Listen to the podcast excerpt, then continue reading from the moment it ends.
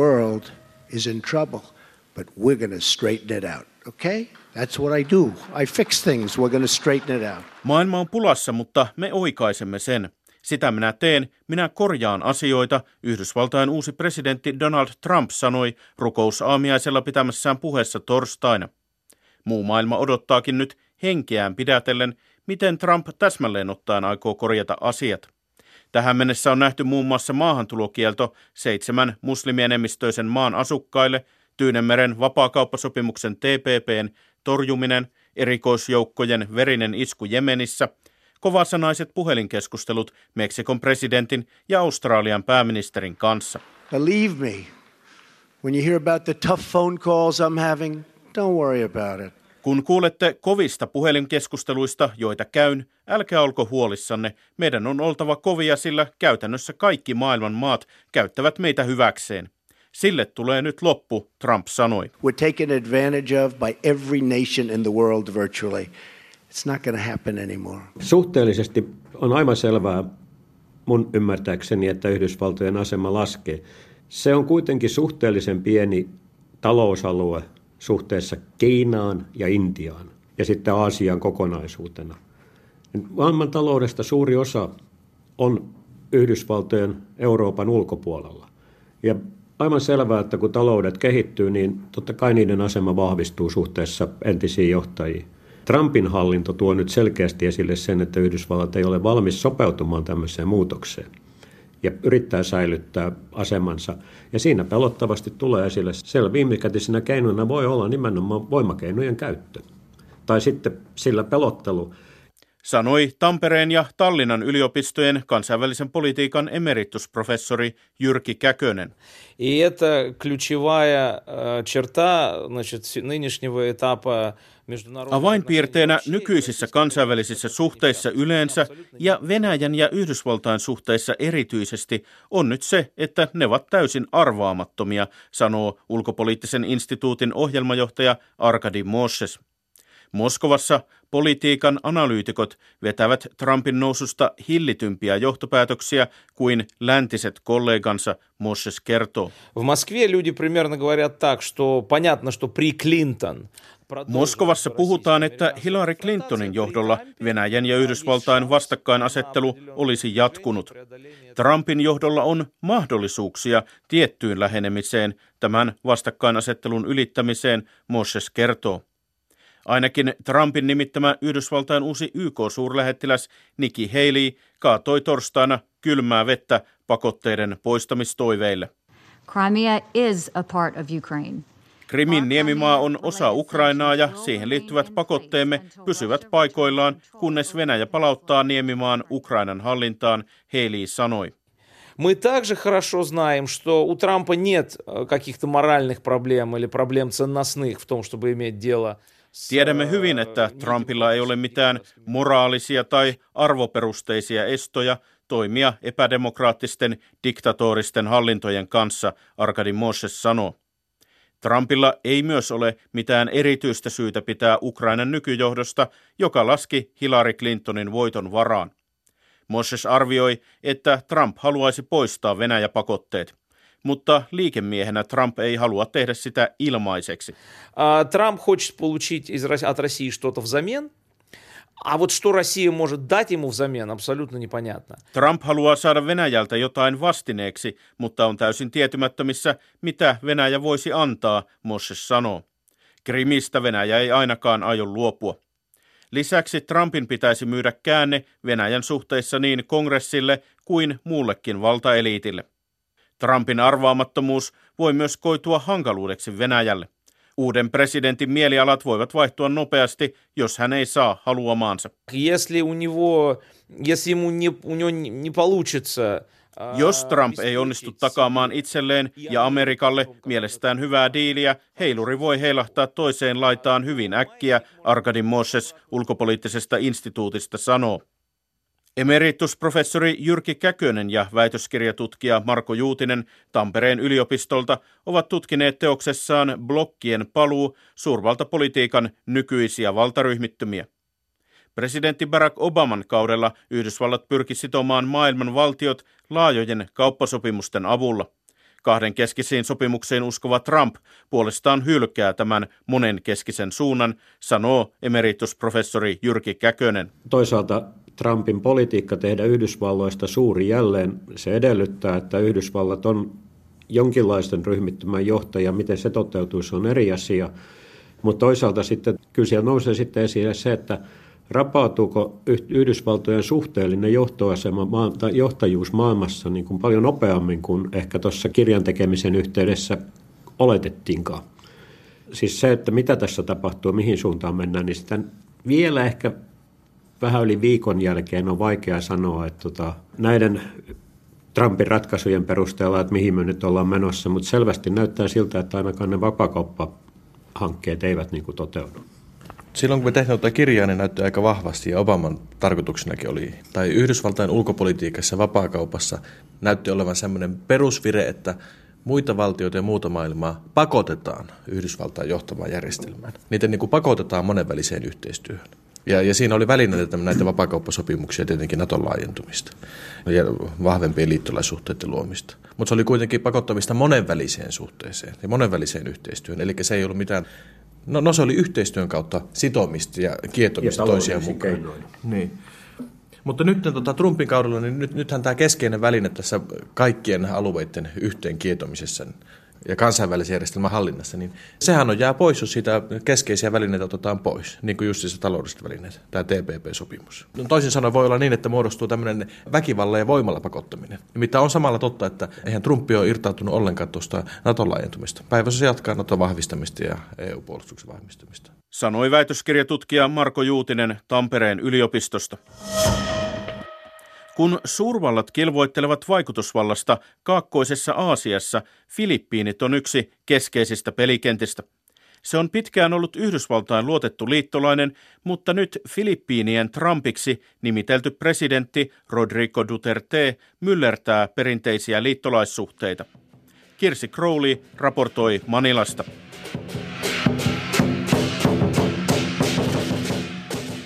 Serpentiini lohikäärme luikertelee Manilassa kauppakeskuksen käytävillä. Herra Wongin tanssiryhmä rummuttaa kiinalaista uutta vuotta, kuten joka vuosi. Tänä vuonna Kiina on saapumassa Filippiineille entistä isommalla paukkeella. Viime vuonna valtaan astunut presidentti Rodrigo Duterte on kääntänyt maan ulkomaan suhteet päälailleen. Hän haluaa etääntyä entisestä läheisestä kumppanista Yhdysvalloista ja luoda kauppa- ja turvallisuussuhteet Kiinaan.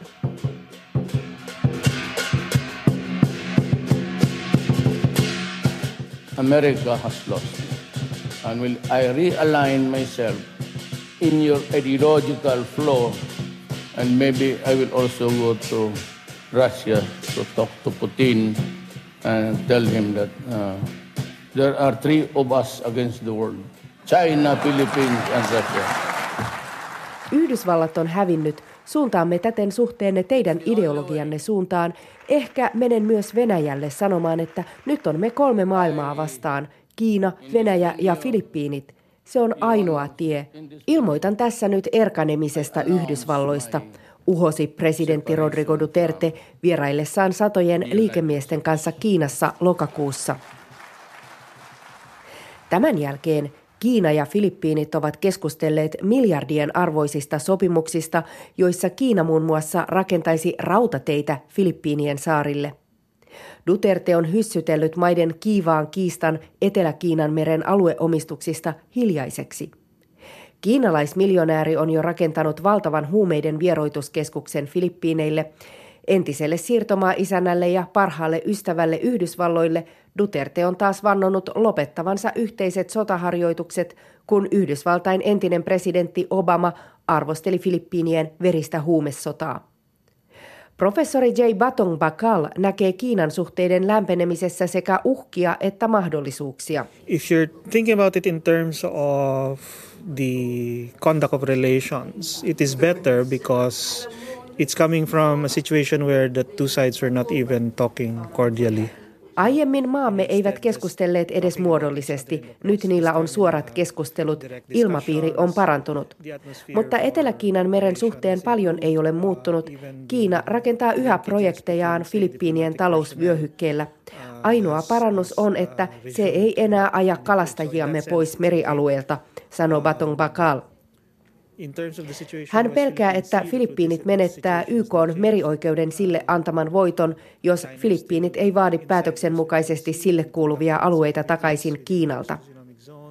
Aasian Tyynenmeren jännitys kilpistyykin Etelä-Kiinan merelle. Kiina sanoo omistavansa sen kokonaan. Yhdysvallat sanoo haluavansa varjella vapaata merenkulkua ja Filippiinit on siinä tukenut sitä. Merialueen kautta kulkee merkittävä osa maailman kaupparahtia. Meren alla uskotaan olevan myös suuria öljy- ja kaasuvaroja. Kiina on rakentanut meren riutoille sotilasvarustusta alueille, joita Filippiinit ja muut meren reunamaat pitävät ominaan. Presidentti Duterte on luvannut pitää kiinni merialueiden omistuksesta, mutta haluaa Kiinan investointeja ja yhteistyötä merellä. Vaikka Filippiinit on pieni maa, sen liittolaisuudella on merkitystä Yhdysvaltain ja Kiinan valtapelissä. Asian Management Institute-oppilaitoksen dosentti, Kiinan tutkija Robert Viittol Manilassa muistuttaa, että Kiina pelaa aina pitkällä tähtäimellä. Kaakkois-Aasian maiden voittaminen puolelleen olisi Kiinalle tärkeä saavutus. Ja Kaakkois-Aasiahan on historiallisesti myös ollut siis ASEAN-maat erittäin niin kuin länsimyönteisiä.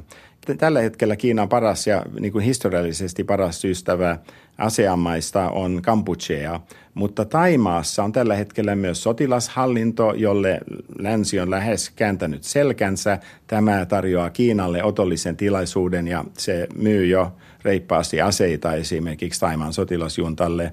Ja, ja Filippiinit saattaisi tällaisessa pelissä olla jonkinlainen domino, eli jos Kiina saa puolelleen Filippiini, Taimaan ja Taimaan Kampuchean lisäksi, niin silloin sillä on jo merkittävä tuki asianmailta. Palikat ovat täysin sekaisin, kun Yhdysvalloissakin valta on vaihtunut. Presidentti Donald Trump näkyy kuitenkin jo täällä Manilassa. Tänne Makatin bisnesalueelle nousee 57-kerroksinen lasipalatsi Trump Tower, jossa jo pienen asunnon lähtöhinta on lähemmäs miljoona dollaria.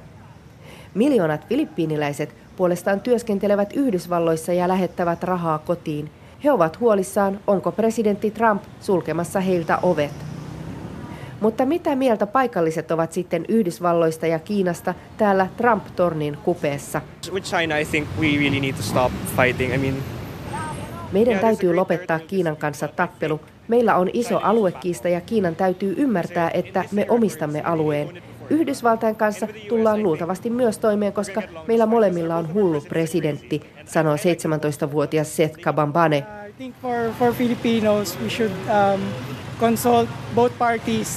Meidän filippiiniläisten pitäisi konsultoida sekä Kiinan että Yhdysvaltain kanssa ja aina pyrkiä parhaaseen kaikille, sanoo Mark Manalang.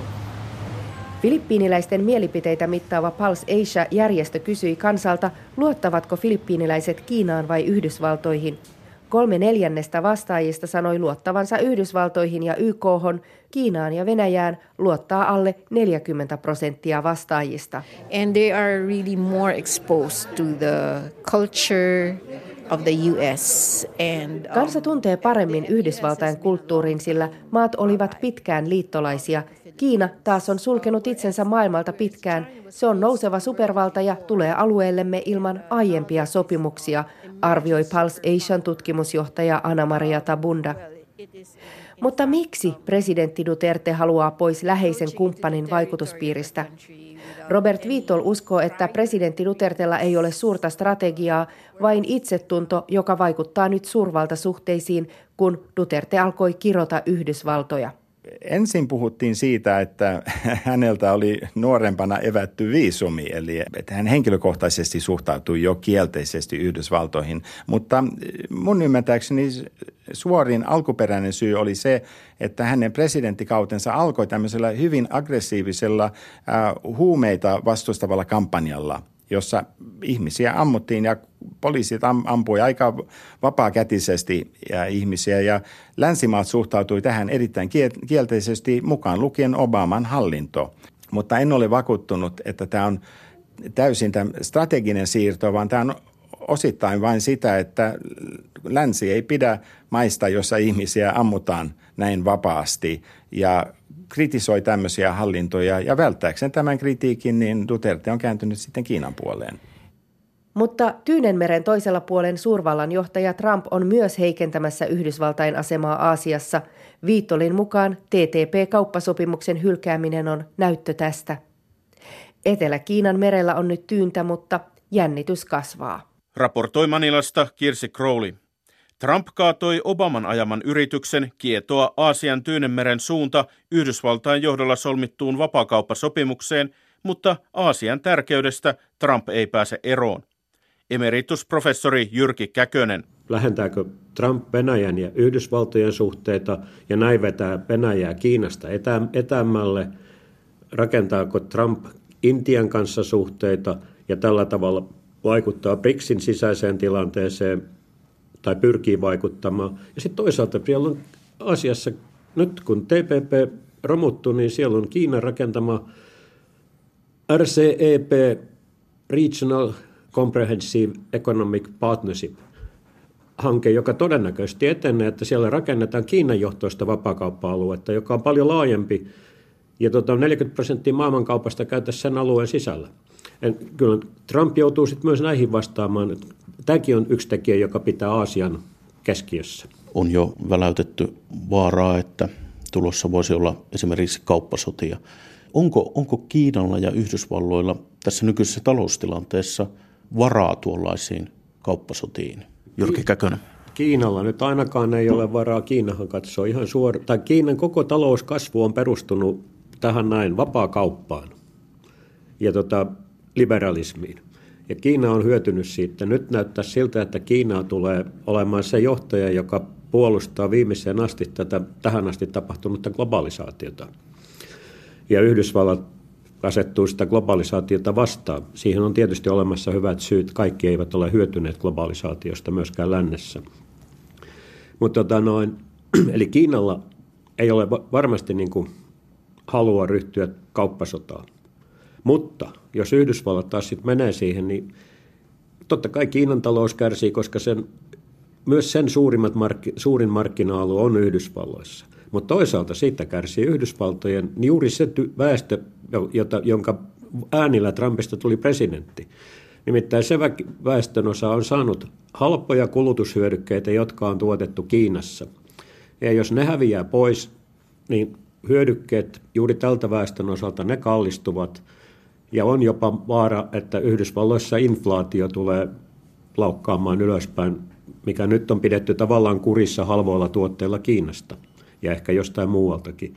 Eli Trump kyllä voi lähteä siihen kauppasotaan, mutta mä en usko, että se on kovin edullista Yhdysvalloille. Sen voi kääntyä nimenomaan Trumpia itseään vastaan. Kiinahan esimerkiksi omistaa merkittävän osan Yhdysvaltain valtiovelasta.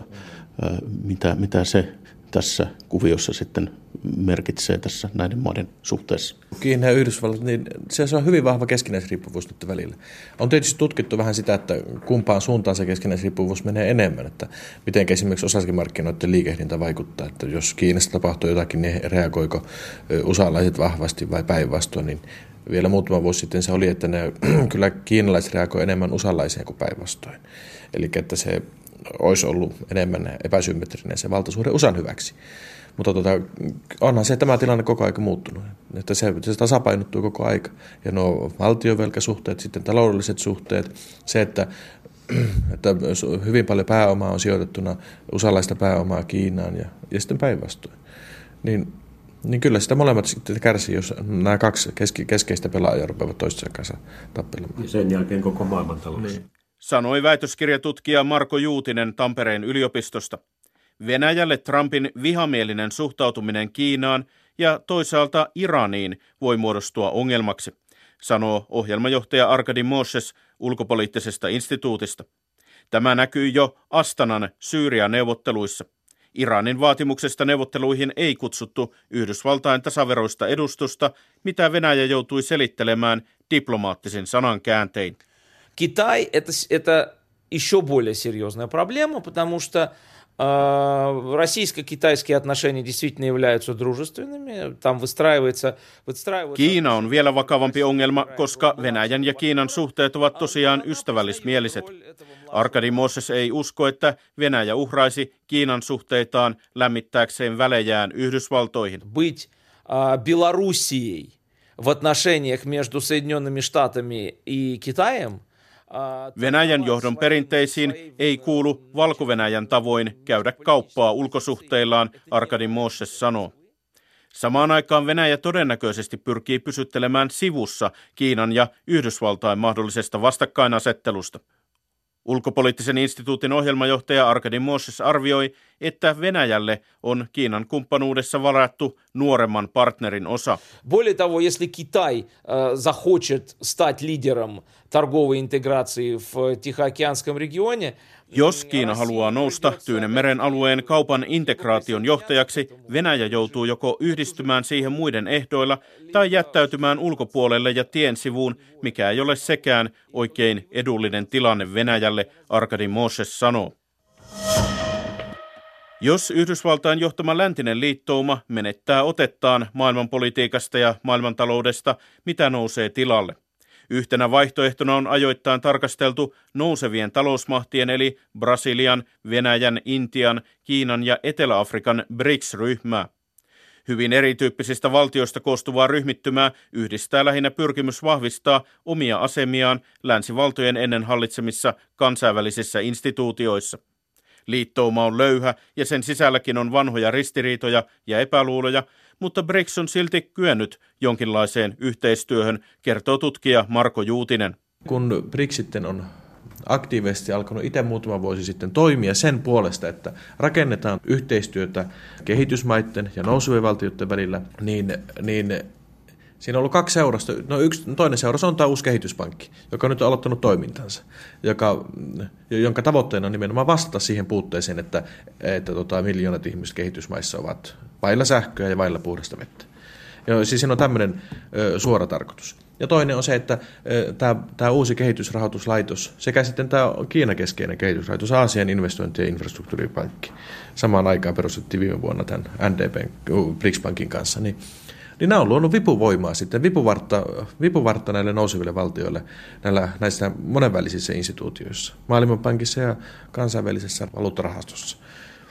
Eli sielläkin on nyt sitten viimein myönnytty siihen, että okei, nostetaanpas nyt vähän tota, näiden nousevien valtioiden ääni, äänivaltaosuuksia. Sellainen kuva tästä BRICS-ryhmästä muodostuu, että se ei niinkään halua haastaa itse tätä markkinatalousjärjestelmää, kapitalistista järjestelmää, vaan haluaa pikemminkin edistää vallan uudelleenjakoa tämän, tämän olemassa olevan järjestelmän sisällä. Onko tämä ollenkaan oikea kuva?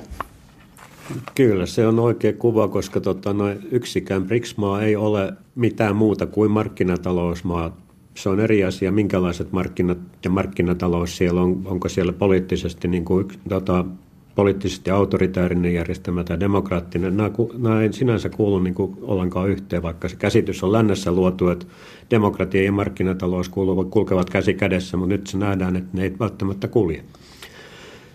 BRICS-maat enemmän vaativat sitä, että ne saa niin kuin yhteiskunnallisesti, kulttuurisesti poliittisesti olla sellaisia kuin ne on ja olla sellaisina tässä kansainvälisessä järjestelmässä, kun tämä länsimainen globalisaation näkökulma on ollut, että kaikki muutetaan tai muuttuu samanlaiseksi. Sanoi emeritusprofessori Jyrki Käkönen. Tässä siis oli maailmanpolitiikan arkipäivää tällä erää. Palaamme uusin aihein ensi lauantaina.